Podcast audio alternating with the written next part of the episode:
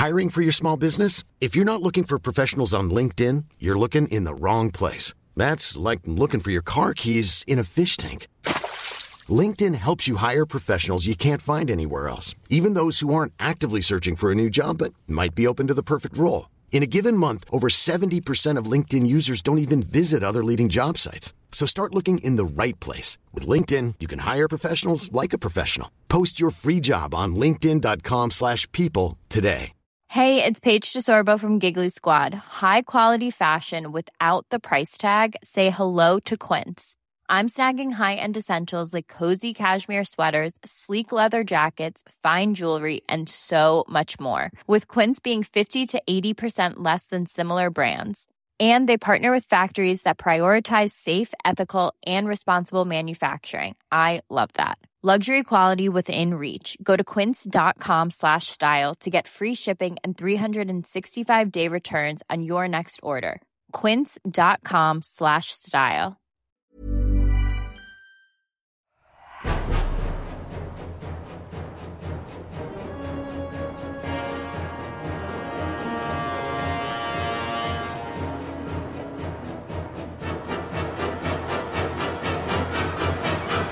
Hello, everyone, and welcome to another episode of the Roker Report podcast in association with the Sunderland Community Soup Kitchen.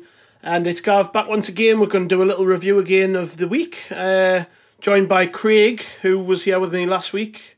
How's things, Craig? Are you are you battling against the wind like I am? It's uh, chaotic, isn't it? But I, I don't know. I think me and you we're, we're a good luck charm at the moment. Every time that we're on together at the minute, we're winning games or at least doing something positive. So so long may that continue. I'll take I'll take that. Like, and uh, I'm also joined by Matty Crichton. How we doing, Matty? feeling dead positive for another win further closer to promotion and we're even closer to that top spot. Yeah, well, I've just tried really hard not to say your name wrong, even though I know what your name, how to say it. I, I do it every time. Um, yeah, so we're here sort of midweek on the back of Sunderland's latest win. I say that like because we, we're just becoming a winning machine. I think Chris said last week that's what Sunderland are now. We're just a bit of a machine, and um, that performance on Saturday, Matty was was definitely befitting of a machine, wasn't it? We didn't play particularly well. We ground out the result. We knew exactly what a Joey Barton team was going to come and try and do, and that was to frustrate us and pr- make us, you know, press us into into errors and and just make life hard for us. And they definitely did that, didn't they? But it, it just shows the the metal of this team when they still came out with a clean sheet and a, and a win, doesn't it? Yeah, I think it's showing we are creating this winning mentality and a bit more resilience. I think we didn't play particularly too well. You know, Bristol Rovers had the odd chance, but I think it was one of those games where a year ago it would have ended 1 1 or they would have nicked a 2 1. We just, we, we seem now when it's 20 minutes to go and we've got a one goal lead, we're not worrying as much anymore. And those last minute goals aren't happening. You know, we're keeping clean sheets. And I think this month we've won every game bar the draw with Lincoln. So we're moving in the right direction. Yeah, great, it, Craig? Like just sitting here talking about wins and clean sheets. I know, I know, it's difficult for some fans when they see um, the pressure ramping up. Sort of when you see Peterborough winning seven 0 it does take the gleam off your victory a little bit because you know you're in you're, you're in competition with them and and they've went and battered somebody. But I guess we have to just focus on our own results, really, don't we? Because we've got ten left. We've got them to play. We've got a lot of other decent teams to play. It's it's it's in our hands. I mean, with the games in hand, we can be top of the table. So um, it's important, isn't it, just to focus on ourselves at this stage. Oh yeah, absolutely. I mean, you're right in that respect. Our match was certainly far from a classic, and I think once Peterborough's went and scored seven, perhaps people are looking over our shoulders a little bit now and thinking, do we need to start putting teams away as uh, as comfortable as they did? But it's worth remembering that they've had their vulnerabilities and they, you know, came unstuck against Rochdale, drew three three. Then obviously they've dropped points against Blackpool. I think credit to, to our lads at least. You know, it was the first time in the week where they've had, I suppose, a few extra days of you know, kind of coming out of this this routine of just sort of rest and get stuck into another game. And we we all had this vision that we could perhaps work on something different, and then lo and behold, you find that training's been interrupted by another COVID case. But typical of this Sunderland side at the minute, we're just not letting things like that bothering us. Mm, getting on with the job. Yeah, you're right. I mean, with with Bristol, obviously, we had to dig in a little bit deep and bide our time. They had a game plan, which, to be fair, it was it was well worked from the start. They they wanted to slow the game down for the majority of the first half. They pressed us very well. They were quite aggressive. They frustrated us and they, they did limit us in our chances. Obviously, we needed uh, to be a little bit more direct. Um, but that's the hallmarks of playing against any side struggling at the bottom of the league at this stage of the season. They're fighting for their lives. So it's um, like I said, it's not out of the ordinary really. But I thought we coped with it well. We remained calm. And once we got our noses in front, as I was saying to Matty before recording, you know, I just did not feel at any time that we were gonna come away with anything less than three points. Second half, we started yeah. to move the ball around a little bit quicker. We when we changed shape, Aiden McGeady got involved a hell of a lot more. And you know, despite obviously creating the better chances, perhaps on another day we, we could have beat them by a couple more. But you know, you've got to give credit to them, give credit to their goalkeeper because he's made a few decent saves to keep the score down. And and as you've said, really all we've got to do now is just keep this going, keep grinding out the results, and just keep that pressure on the top two because at the moment we're the team in form. Mm. And as you say, when it comes to playing Peterborough, they've got to win that game. The pressure's not on us to go win that game. We can afford it, maybe even go take a draw with our games in hand. They they have to come out and beat us to try and keep that gap. And I think we're in a hell of a position now. We've just got to keep it going. Yeah, I was listening to BBC Newcastle after the game, and uh, Nick Barnes asked Lee Lee Johnson, "Is this now a three horse race? Are you sort of basically are you discounting Lincoln because there is a gap formed there?" and he wouldn't be drawn on it. But what do you reckon, Matty? Do you reckon this is a three horse race now? Because there is sort of that gap form, and Lincoln, uh, Lincoln's forms went off a cliff. You know, there's a potential for maybe a Blackpool to come into it if they can go into championship winning form. But really, it's looking like two from three now, isn't it? Yeah, I think obviously as we've seen all season, teams are going to get form and slip up. But I think with Lincoln, especially given their injury issues, I know they didn't have a full bench the other day. I think Bridcut went off as well. They're sort of coming down a bit. The teams below, you know, a lot of them have changed managers, things like that. I think Peterborough, Hull, and Sunderland are the ones at the minute sort of setting the way. But obviously, if you then check the form table, you know, we're at the top of the likes of Blackpool. I think although it is the free, I think Craig's right. I think we are probably the favourite right now. We actually are the favourite with the bookies. I think we haven't actually been in the top two yet with the favourites. Well, I'd imagine if you're a posh fan or a Hull fan, I imagine they're probably really worried because if you're a gambling person, you'd think one of them two was going to come out and Sunderland would take a place. So in a way, the sort of the pressure's on them, like Craig said, to keep Sunderland out and keep that top two spot. Yeah, like I've said, we've still got to play Peterborough coming up this weekend, and I, I, do want to look ahead quickly at those two games, Craig. We've got Oxford. I know, I know, we say take it a game at a time, but we have to be looking at that posh game now and thinking, can we potentially overtake them when we when we get to that game and, and win it? Um, but we can't look past Oxford either, can we? Because you look at Oxford in the table at the minute, um, they're just outside the playoffs. I mean, they're a point outside just behind Blackpool. Haven't had the greatest form this last month or so, but they've taken some big scalps already this season. Um, uh, I'm not I'm not worried about them. I think this is a very efficient Sunderland team at the minute, but they're no mugs, are they? Um, no. The one thing though that we can say in Sunderland's favour, and it's not you know just because we're playing well at the minute. Even earlier in the season, we were taking points off decent teams, so um, I'm actually looking forward to this one. It's a, it's a big game. I mean, over the course of the weekend. I think that's going to be season defining now, and it'll probably mm, determine yeah. who's who's going to finish in the top two. I appreciate there's still a long way to go, and it's never going to be a foregone conclusion. But I think the momentum really does change over the course of this week. If we take maximum points off Oxford, like I said, I think we can actually afford to go down to Peterborough and and take a point because of the the fortunate position we're in with our games in hand. But you know what a statement of intent that would be if we can take maximum points from these games because then you know, I think you've got everybody believing. But I think realistically speaking, like like you said, you've just got to take it one game at a time. And the, I think the most important thing now is just looking ahead to Oxford and just ensuring that nobody gets perhaps a little too carried away and and and everybody just remains focused. But I think with Lee Johnson, I mean, in his post match press conference, like you said, he's he's not discounting anybody. He's not he's not even getting too carried away in, in terms of our form. He, he said that um, the most important thing was to ensure that we get at least a playoff place is like is a minimum spot, and I think yeah. he's doing well to keep everybody grounded at, at the minutes. Despite obviously all of us, we're we're all getting carried away naturally because of the amount of wins we're putting together. We've seen this before. This is Roy Keane sort of similar form of season, mm-hmm. and we just need to keep it going. Um, so like you say, I'm I'm not particularly concerned about anybody who we play with at the moment. I, I honestly think that the the momentum is with us. I think that we're capable of grounding out a result in any any situation. And especially with how threadbare we are at the moment. I mean, Christ, look at the makeshift back four, and we're, we're still picking up maximum points wherever we go at the minute. So hopefully we can get a couple of more bodies in the squad because, like I said, this this week coming, it's it's the biggest of the season.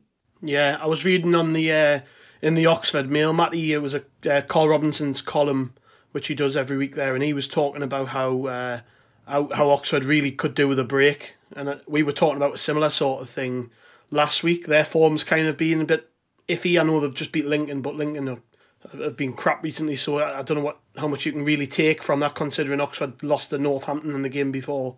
But like Craig says, we shouldn't be fearing them, should we? We, we definitely need. We're the form team going into this game. Literally, we are top of the form table, just ahead of Hull. I think if I look, Oxford are ninth, so Oxford have had a proper indifferent month. Um, we're at home. We're, we're finally starting to show some signs of um, turning that into a bit of a fortress after a, a crap period under Parkinson where we couldn't we couldn't win games at the Stadium of Light. We are the team to be feared, yeah, really, aren't we? It, it, we, we have to definitely focus on our positives, things we can bring to the table, and and also with the benefit of a of a handful of potentially injured players coming back like Hume, Jones, potentially coming into the mix. So yeah, lots of positivity heading into Easter weekend, isn't there? Yeah, definitely. I mean, just a point on Oxford, I did see on Twitter that statistically we haven't beat them at the Stadium of Light since we've dropped back down to League One, which usually mm. with these sorts of things would have been a fearful part. But obviously under Lee Johnson lately. We've won at Wembley, we've won at Fratton Park, you know, we've beat Burton Albion, all of these little things, beating Joey Barton, things we previously struggled in. We're now yeah, starting to sort of yeah. break these hoodoos and like I touched on earlier, we're really starting to develop that winning mentality. Hmm. Um, I'm I'm looking forward to it. To be fair, like I, i am sure people are already aware. i have turned into the biggest Sunderland happy clapper going. Me, I'm just I went I went from just hating everything to now I just think as a fan base, we have a real role to play in this. Just as the players do, just as Lee Johnson does. There's a real sense of togetherness at the minute, and the fans can definitely do their part in that. We can't dwell on the negatives too much. Ultimately, we all know what the end game is here. Sunderland have to get promoted, whatever the case may be, whether that be through the playoffs or the automatics, we have to get promoted. So we have to bite our tongue a little bit until the end of the season, in my opinion. I think Sunderland are not going to get in a better position than they are currently. Ramping up the pressure on the top two. We've got a fantastic squad. We've got a manager who's got the players playing for him, and we will come on in uh, a minute. We've got real momentum. We're a winning machine. Just everything is positive at the minute, and I don't want to dwell too much on negativity. We're all guilty of it, dwelling on the Barton thing a little bit more, too much coming out of the game. But we've we've won the game. All right, the performance wasn't fantastic, but as fans, we have a part to play. I definitely think that whilst we're not in the ground, we can't be there in person to cheer them on. The players read everything, they see these things on social media. If we can project that positivity back onto them a little bit, we can do our bit because as much as we'd love to be in the ground singing and cheering and, and witnessing the goals going in and celebrating with them when they do eventually get promoted, we can't be there. It's just the fact of the matter at the minute. But what we can be is just generally very positive. I don't know what you lads think, but I'm in a position now where I'm like, even if we lost a game at the weekend, we kind of sort of don't have to sit on it too much. We have to we have to think past that. There's a, there's an end goal here, isn't there, in sight, and it's it's promotion, Craig. We just have to we have to do our bit. Oh yeah, absolutely, and I think um, I think you're starting to actually sense that a little bit within the fan base at the moment, like uh, a bit of like a, a calmness, sort of really took place over a lot of people. Yeah. And look, I, I mean, I appreciate, like you said, everybody can get a bit reactionary at times. That's the worst performance I've ever seen. That's the worst player do this, that, and the other. But I, I think what you've kind of seen over like the last 10 games now is is people are really believing and people are, are once again invested. I think after that Shrewsbury game, you know, you listen to to the people's podcasts or you watch like the fan channels on YouTube, you're reading articles and blogs and, and everybody just said the same that wrote the season off completely and mm-hmm. there was a, sort of a big sort of disgruntlement within the fan base as to why people weren't actually looking at Sunderland and and sort of like expressing how shit we'd been and how shit things were going. But now all of a sudden, just with the flick of a switch almost, it seems like Lee Johnson's just just hit like a masterstroke. And um, and I think that's a testament to him because in his early days when he first took charge, you know, he was impacted with COVID. He's obviously had like a lot of players out injured And the job he's done, I mean, by God, he's he's, he's totally transformed us. And, Yeah. and like you say, yeah, I mean, we, we've just got to keep that going. If we're in the ground this coming Friday, there'd be 40,000 people in. Absolutely no doubt about it. The town would be packed. Everybody would be in a feel good mood. And I think, like you said, although we can't be there, the, the most important thing is is you've just got to cheer from afar, haven't you? You know, get mm. the good luck messages in and stuff like that, no matter how sort of cliche it may be. But that's pretty much all you can do at the moment. Let the players know that you're still there, you're still supporting, and um, and just continue with the confidence booster because, like I said, it's it's in our hands. I appreciate it's as simple as saying we've got to win every single game, but if you look back over the last ten games, what's that? Eight wins, two draws. Nobody believed Yeah. we could do that, so there's no reason why we can't replicate that form and go for it again.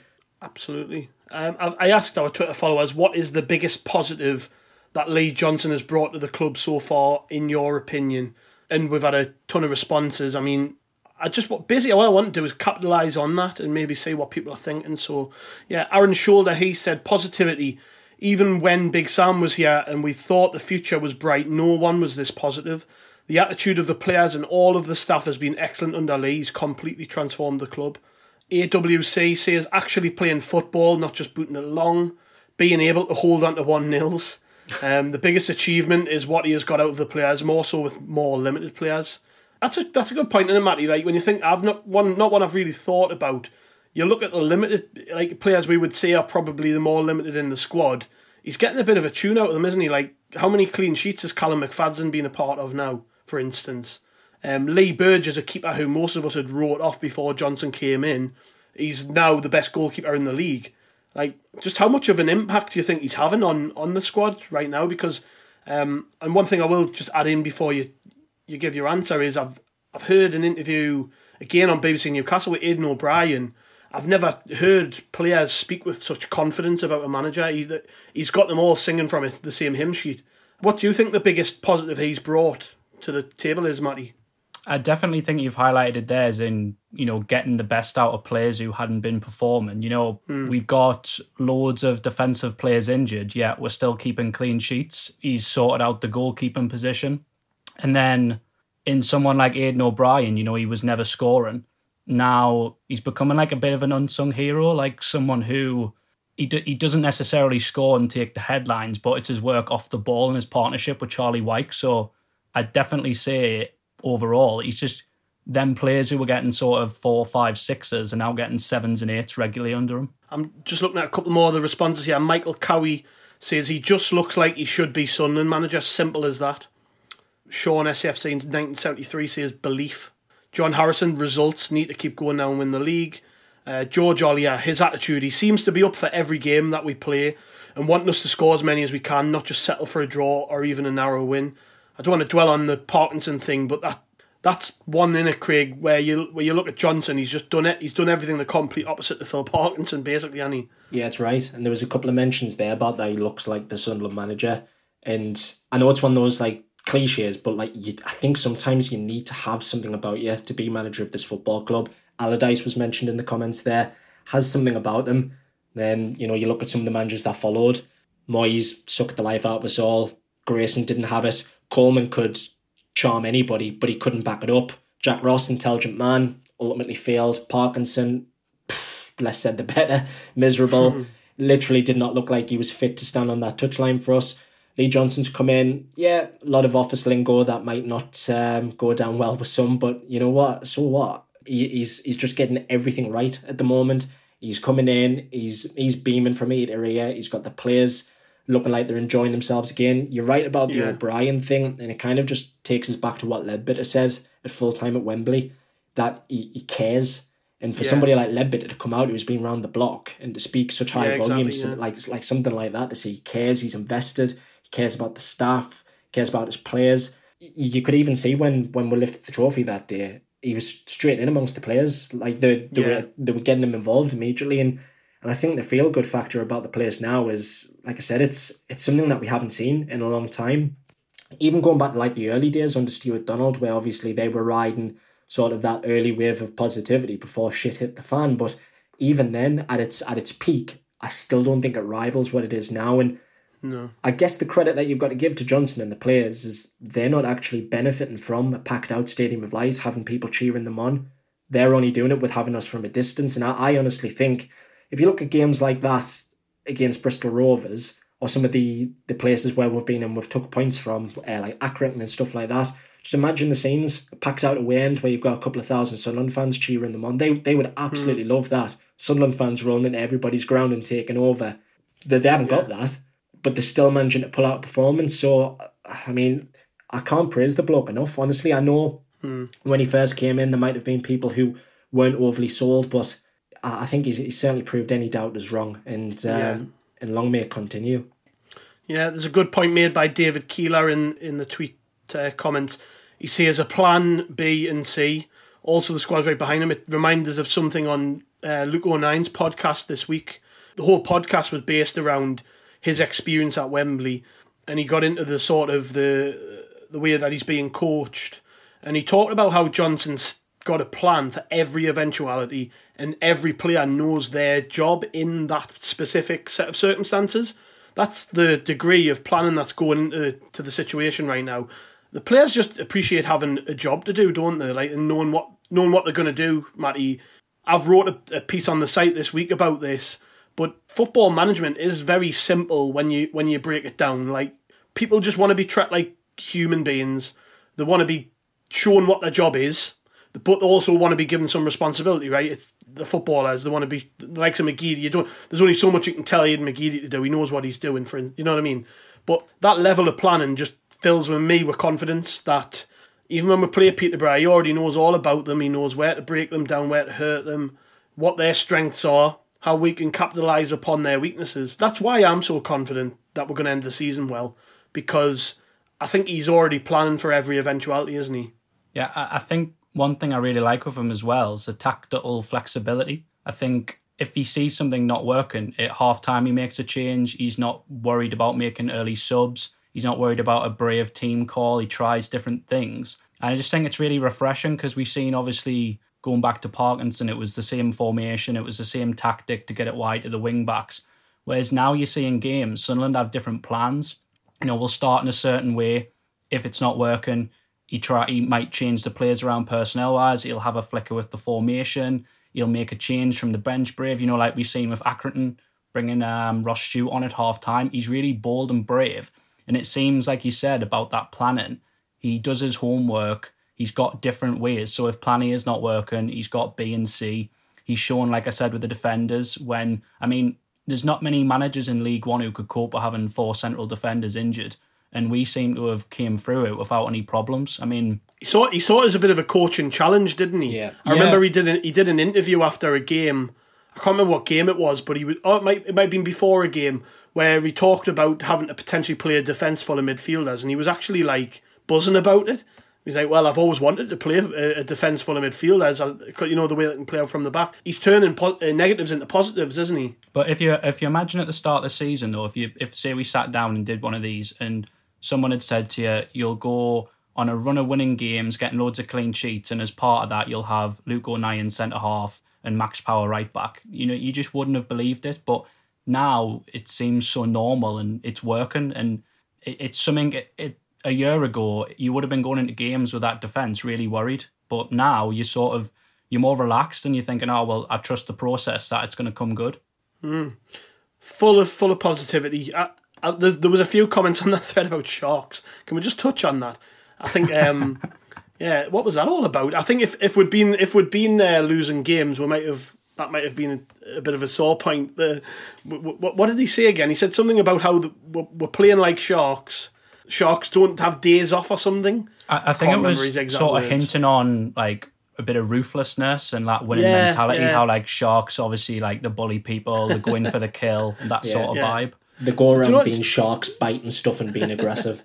That's the one. Yeah. Do you know what it is though? I quite I, when he first came in and he was say, coming out with stuff like that. I was the first one saying I don't like this. Like, what's he doing? But I quite like the fact he he's confident enough to just say these things and like he really believes it. I guess I guess that's all round why the players are sort of buying into him because he clearly believes the things he says and that must be infectious. I mean, I, I keep going back to this when I heard um, Luke Steele, the former Barnsley goalkeeper, talk about him on Under the Cosh, and he said how uh, how Lee Johnson's the best manager he's ever played for, at getting a team going in the dressing room. Look at the mentality of the group now. Like he's he's had such a massive influence on that group of players to the point now where they're sort of leading themselves as well. Like you're seeing new leaders popping up. Although he was the team captain, never thought of Max Power as a big leader. He's now like really solidified himself as a big player at this club. And credit to him because a lot of us, including me, wrote him off. I mean, you could sit here all day just licking Johnson's horse really about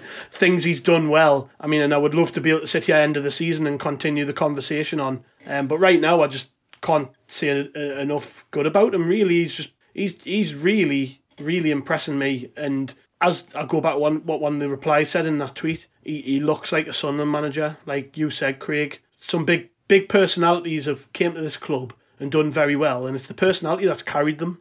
And I, I think Johnson's definitely in that mould, isn't he?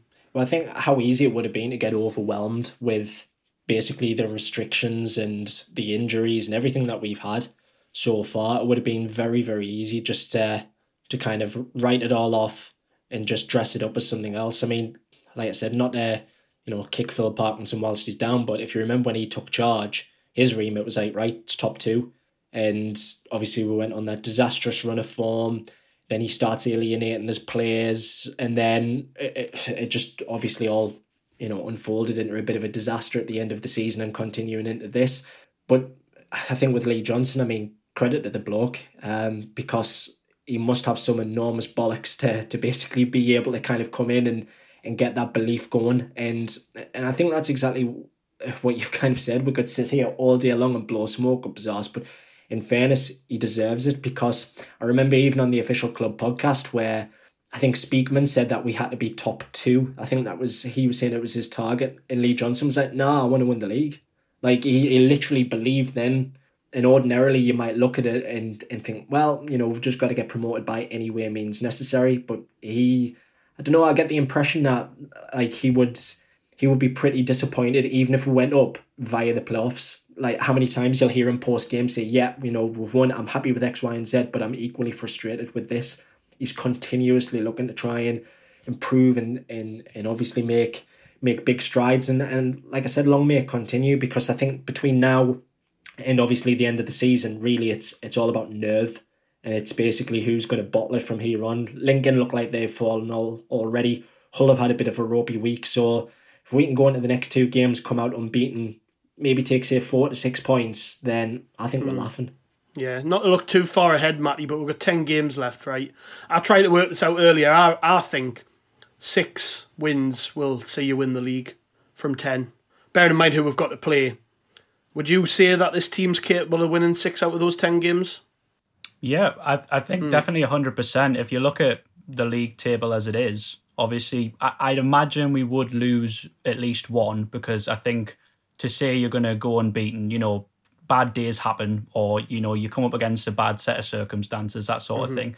But if we do try and keep that to a minimum, maybe go for six, seven wins, because I, to be honest, I think in terms of the league, I think Hull will run us close. I'm a bit skeptical on Peterborough because they've got this track record where they always end up around it and then take that fall. But yeah, I think we're definitely capable of it. It's just you always being a Sunderland fan, you always have that feeling in the back of your mind that it's going to go wrong. So I'm just really hoping that that doesn't happen this time around. If I'm going to say we're going to win all ten of them, fuck it.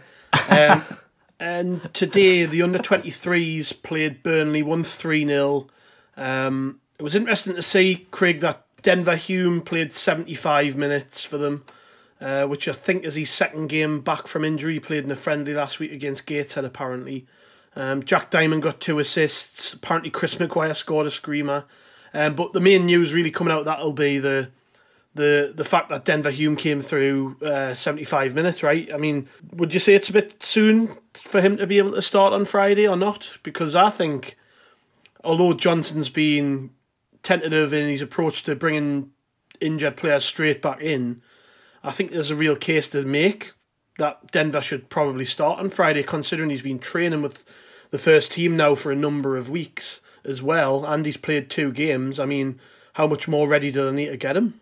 Yeah, I definitely think he could be in contention. I think Johnson does well in that respect that he seems to to like really protect the players. He'd done it with Ross Stewart for a while um, you know, just easing him back nicely into the fold, really. But I think as you kind of touched on earlier in the pod, um, I mean, McFadzean sort of improved now, so there's there's been less of a reliance, less of a need to get Hume back, so it's perhaps bought him a little extra time. But the pleasing thing is he's come through unscathed, 75 minutes against a Premier League academy side. And, and obviously you can imagine that confidence will be brimming, especially with the results. So I'd like to see him involved, even if it is only just for a bit part, because, you know, most of our success recently has come down that left-hand flank.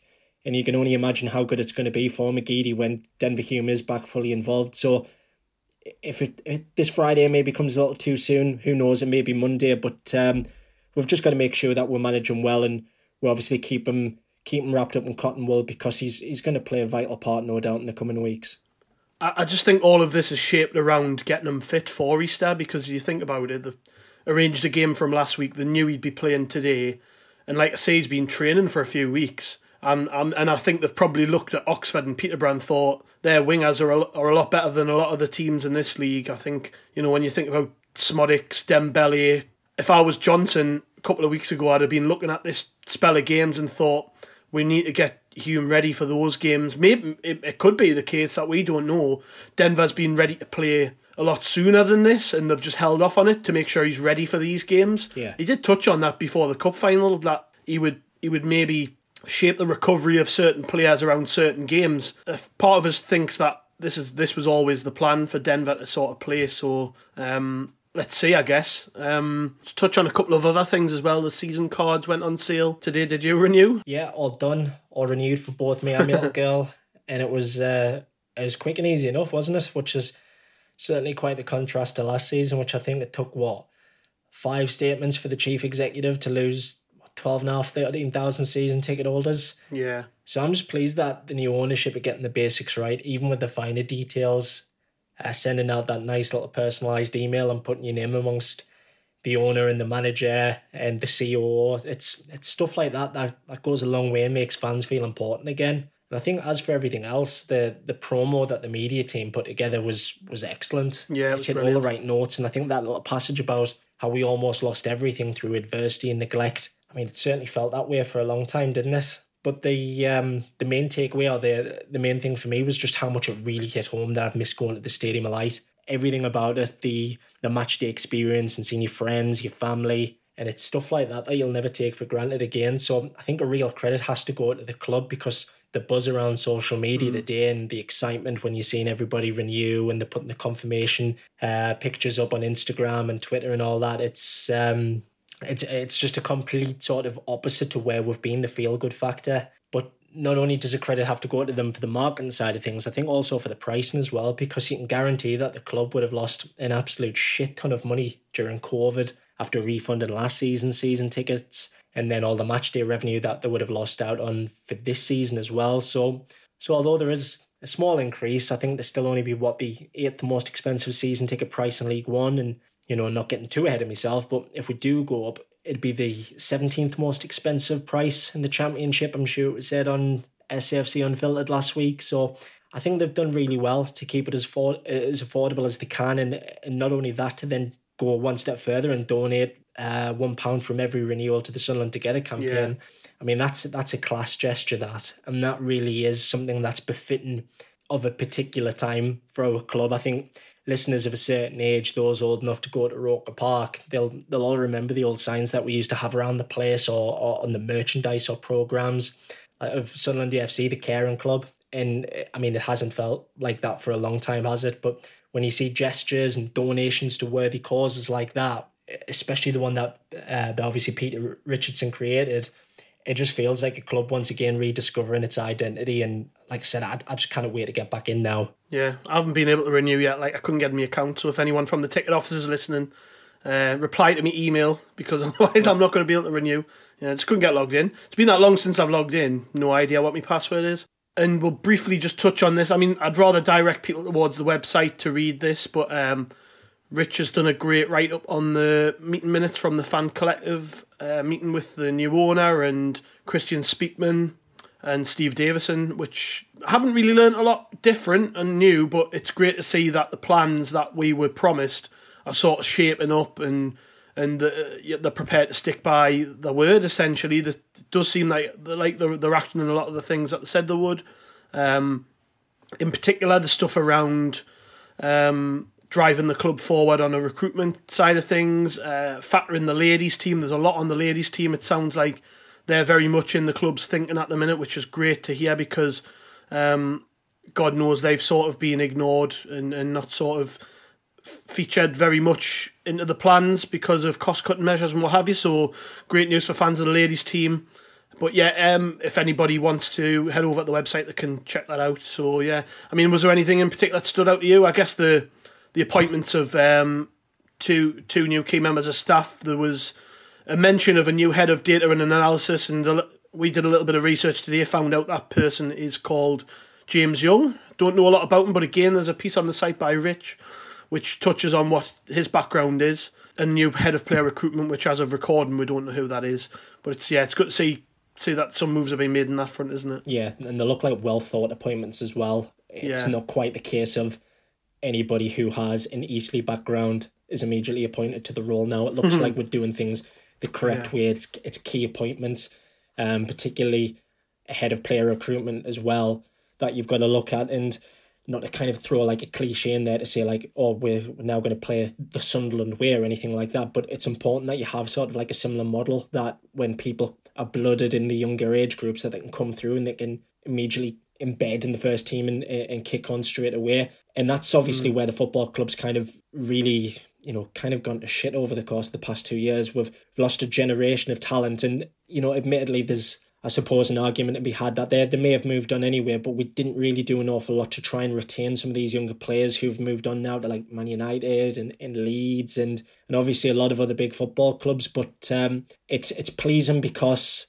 it's indicative of the direction that we're going to be going now. And I know obviously the roadmap that was previously discussed is that it is perhaps going to take a long time to recover from it all. That being said, it's important that we at least do have that sense of direction. Everything at least appears to be aligned now, and it's important that at least, you know, Kyril Louis Dreyfus has come out early doors and, and basically kind of laid out what his what his plans are because you know, mm. when you hear like business owners and football owners now that they just get involved and just kind of have it as a plaything, it does not it does not certainly appear that that is his intentions. And you know, we don't know how long he's going to be at the football club and whether it's a case of it's a couple of years, 10 years, who knows. But the most important thing now is it looks like he is putting us on a sustainable route. And, you know, obviously we've won our first trophy a couple of weeks back. It's it's going to be the bedrock of the foundations to kick us on now. And I think over the course of yeah. the next few years, we're, we're hopefully going to reap that benefit. We've got appointments in, in the right departments and and we just need to make sure that obviously the business side and the football side begin to perform. So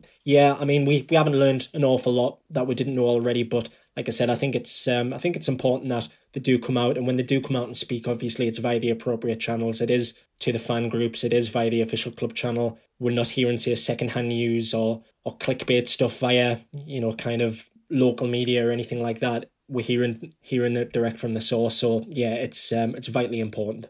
Right. Okay. Cheers, lads, for joining us. We'll uh, definitely be back before the weekend. We're going to have a couple of pods at least on the back of the two games. Good Friday we play Oxford obviously. Like I said earlier, that's going to be a tough game. Oxford always, like you said, Matty. Oxford we haven't beat them at home since dropping into this league, so it's a yeah, it's going to be a tough game. And then obviously after that, Peterborough is the big one. It just feels like a season-defining weekend, but I think if I was an Oxford fan or a Peterborough fan, I'd be I'd be worried about playing Sunderland right now, and that's all that matters ultimately. I think we're I think we're the team to fear and um, yeah, might be sat here next week with egg on my face, but I'm more than confident that we'll do it.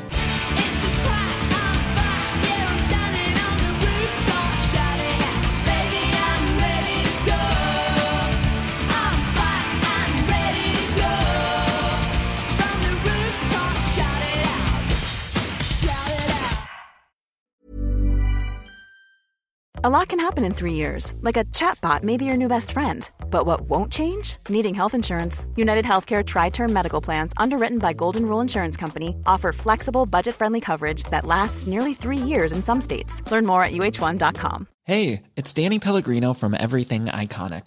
Ready to upgrade your style game without blowing your budget? Check out Quince. They've got all the good stuff shirts and polos, activewear, and fine leather goods, all at 50 to 80% less than other high end brands.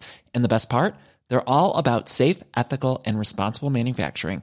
Get that luxury vibe without the luxury price tag. Hit up quince.com slash upgrade for free shipping and 365 day returns on your next order. That's quince.com slash upgrade.